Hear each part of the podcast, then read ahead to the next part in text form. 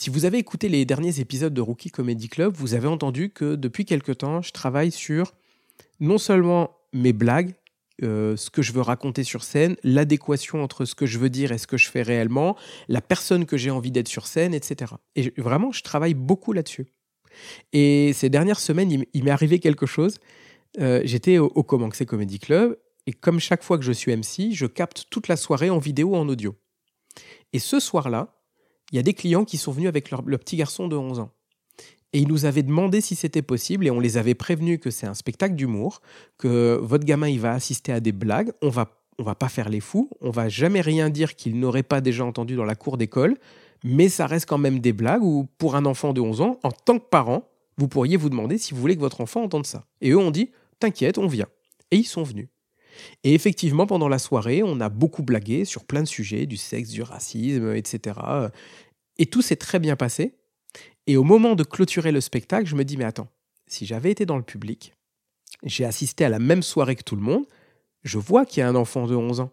Et je crois que tout le monde dans le public se dit, mais ça fait quoi pour un enfant de 11 ans de voir du stand-up comme ça et d'entendre ça? Donc je décide, pour clôturer le spectacle, de résumer tout ce qu'on a dit dans la soirée et les questions auxquelles ses parents vont devoir répondre quand ils vont rentrer à la maison. Et cette impro-là, elle est, elle est cool, elle marche bien, les gens rigolent fort, ça applaudit, et la captation est jolie, il y a une bonne image, il y a un bon son. Je décide de la couper, de la marketer un petit peu, je fais un peu de graphisme, je la mets sur mon Instagram, et elle marche. Quand je dis qu'elle marche, c'est par rapport à mes métriques habituelles. Ça fait là, au moment où, où j'enregistre, on est à plus de 12 000 vues, on est à plus de 200 likes c'est cool pour moi, c'est un niveau que j'avais jamais atteint avec une vidéo. Donc je suis content de ça.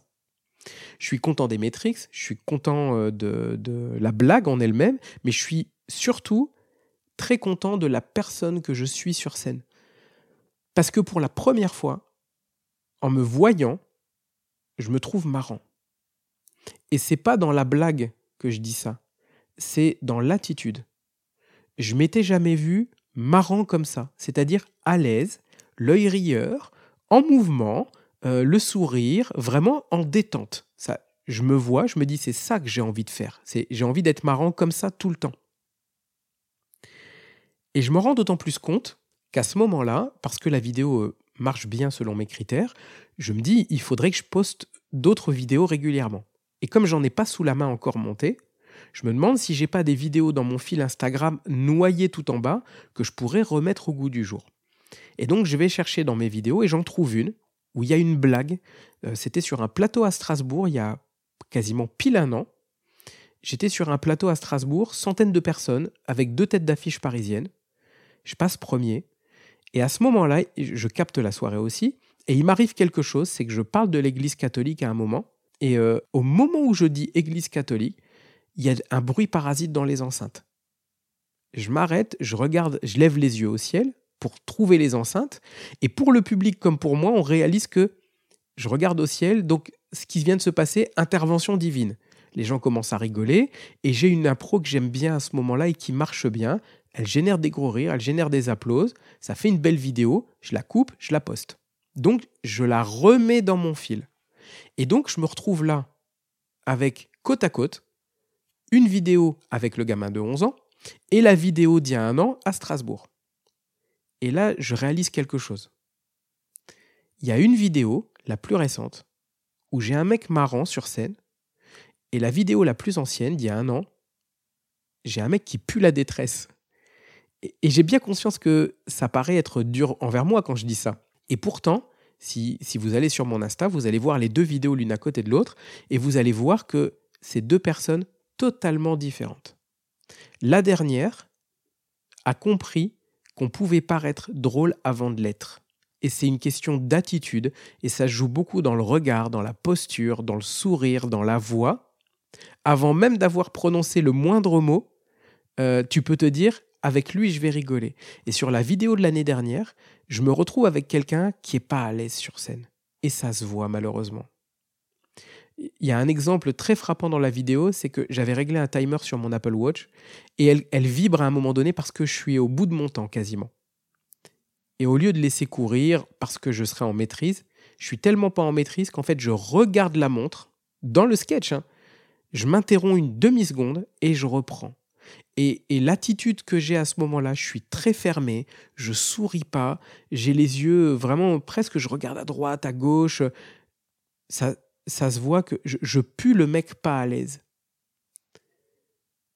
Et pourquoi je parle de ça aujourd'hui? Parce que quand je disais tout à l'heure que quelque chose s'était solidifié en moi, maintenant quand je monte sur scène, j'ai toujours, je crois que j'en ai parlé dans les épisodes précédents, je regarde toujours en l'air en me disant T'as de la chance d'être là. Toujours. C'est pas euh, je regarde Dieu ou je sais pas quoi. Non, c'est juste ça me permet à un moment donné de. Je me détends un peu, je tire le cou en arrière, je regarde en l'air et je me dis T'as de la chance d'être là. Et maintenant, je rajoute une deuxième chose toujours qui est Amuse-toi. Et ce Amuse-toi, quand je monte sur scène, mes captations sont totalement différentes. Maintenant, j'ai quelqu'un qui frappe des mains, j'ai quelqu'un qui danse, j'ai quelqu'un qui regarde le public, j'ai quelqu'un qui qui est content d'être là. Et j'ai quelqu'un, pour la première fois, où quand tu le vois rentrer sur scène, tu peux te dire, avec lui, on va rigoler. Et j'ai deux exemples pour illustrer ça euh, euh, dont je voudrais vous parler. Le premier, c'est que euh, je regarde beaucoup les vidéos d'Edgar Rive. Et je trouve que cet humoriste, il est très fort. Mais ce qui est d'autant plus fort chez lui, c'est l'attitude. On pourrait discuter de ces blagues, vous pourriez les trouver marrantes, pas marrantes. Moi-même, certaines, je les trouve très fortes, d'autres un peu moins, mais il n'en reste pas moins que la personne comique est très forte. Tu le vois monter sur scène, c'est rieur, c'est marrant. Et d'ailleurs, c'est un point commun si vous regardez toutes les vidéos des humoristes sur les réseaux sociaux un peu chevronnés, un peu calibrés, ils sont tous pareils. On peut discuter de la blague en elle-même, mais on ne peut pas discuter du fait que la personne sur la vidéo, elle est marrante.